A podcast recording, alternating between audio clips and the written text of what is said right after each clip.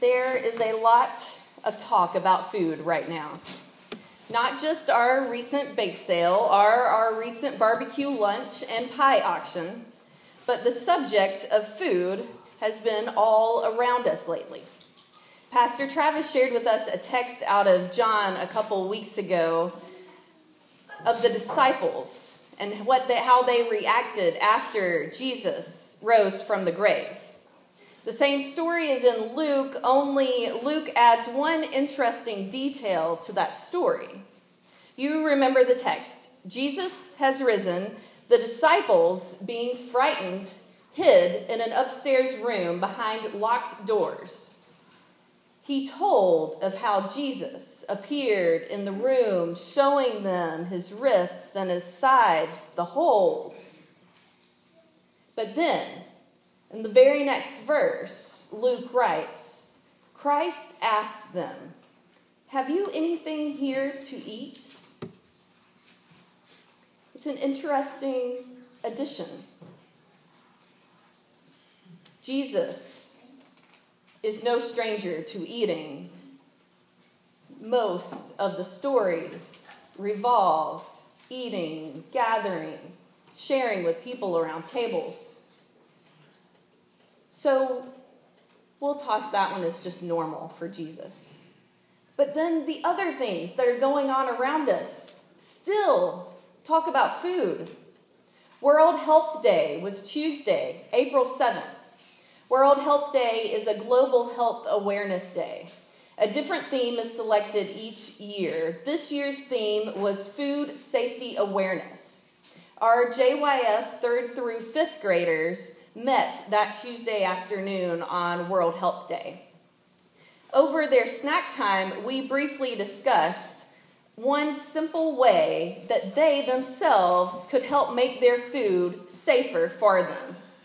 Going over the list of items, they decided that they could do, easily do, one of the things that was on that list. They could wash all of the fruits and vegetables that they had before they ate them there's talk of food all around us. And the talk of food doesn't stop with those either. This past Wednesday was Earth Day, the day we set aside to honor the earth and all the good that comes from it.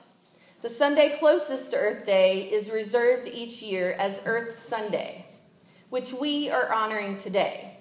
Churches across denominational lines, disciples among them, celebrate and honor one of the greatest gifts God has entrusted us with the earth. And what is this year's Earth Sunday theme? Sustainable food. Everyone is talking about food right now. Are you starting to get hungry? Jesus asked if the disciples had any food. The World Health Organization is focused on food safety. Earth Sunday is honing in on sustainable food. Social media is booming right now with food related posts. From celebrities who are participating in the SNAP program to famous chefs who are only serving local in season items on their menus. The Pope this week stated that food is not only a moral issue, but it is also a human rights issue. And from perusing through Netflix, Amazon, Hulu, and shifting through all of the numbers of books, documentaries, TED Talks, mom blogs that are on the internet right now, they're all supporting a change from processed, highly refined foods back to real, whole foods. All of these items about foods are at an all time high currently in America. I don't need to explain to you, at least to most of you, the value of our food or why it's such an important topic of conversation. This may seem silly to a lot of you, just to say this, but foods, like many of you are either currently planting or will soon be planting, tomatoes, carrots, cucumbers, leafy greens, peppers, peas, berries. They're making a comeback. That sounds so odd to say. but it's it's true even though that sounds silly. Our fast-paced world of boxed processed foods somewhere along the way real food kind of was tossed to the side and right now, these whole foods, these real foods, fruits and vegetables, nuts and grains, they're making a comeback in our world right now. With our fast paced lifestyles, more and more of us, especially those that are my generation and younger, do not know where their food comes from.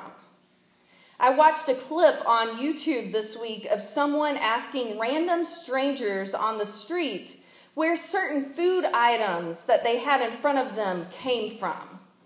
What plant does this food item come from? What tree does this plant come from? Does this food come from?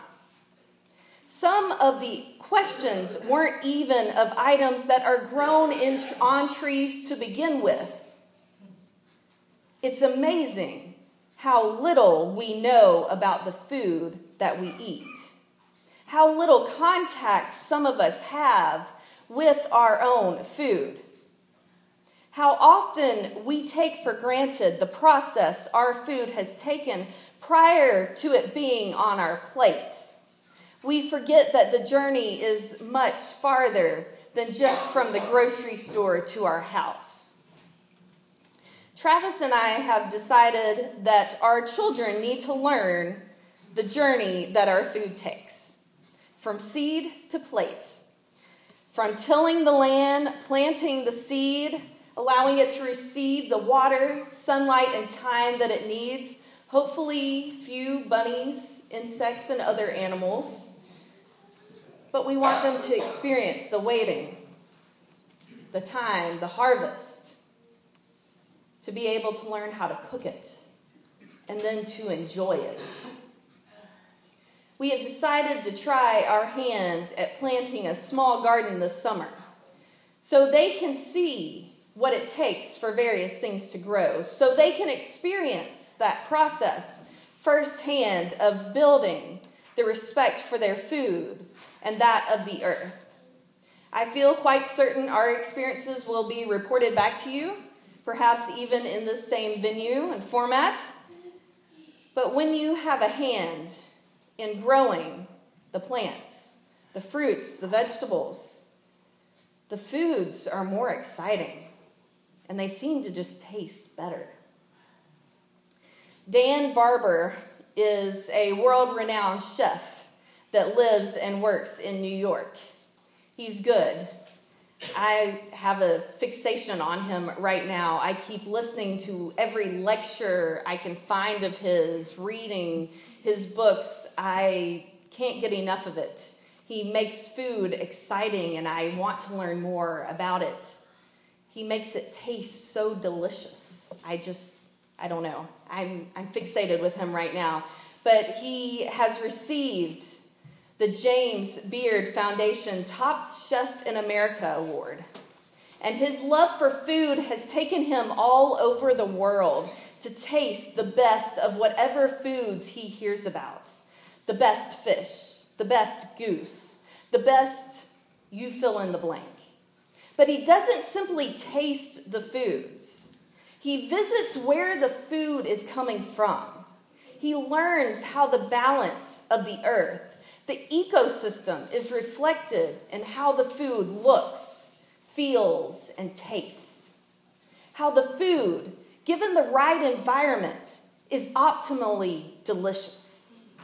His work in educating people about foods they eat has even won him the title of one of the world's most influential people in Time magazine's annual 100 list.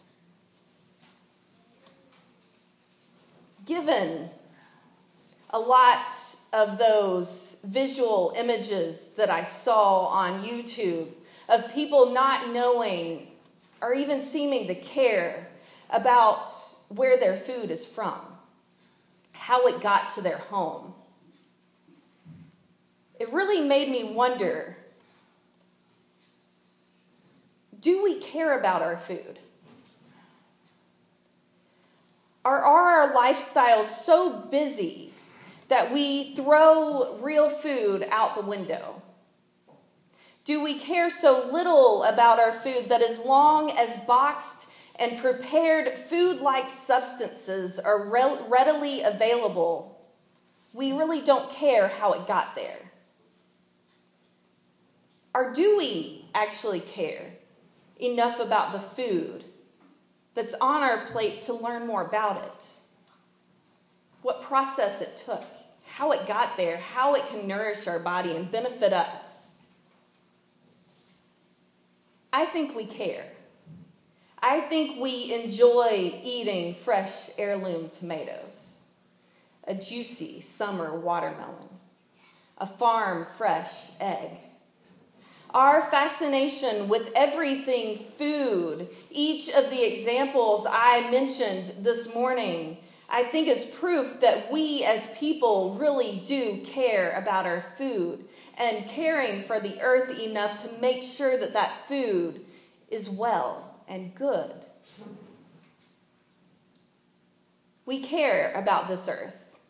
We care about our food. We respect nature and the balance of the ecosystem. We understand how our food grows and the nourishment the earth gives to our food for our bodies to receive so that we can thrive and be at our best.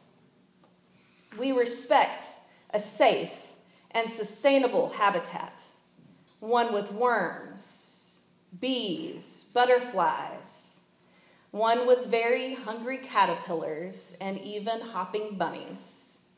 We respect the rain and the sunlight, the soil and the seed, the harvest and the tasting.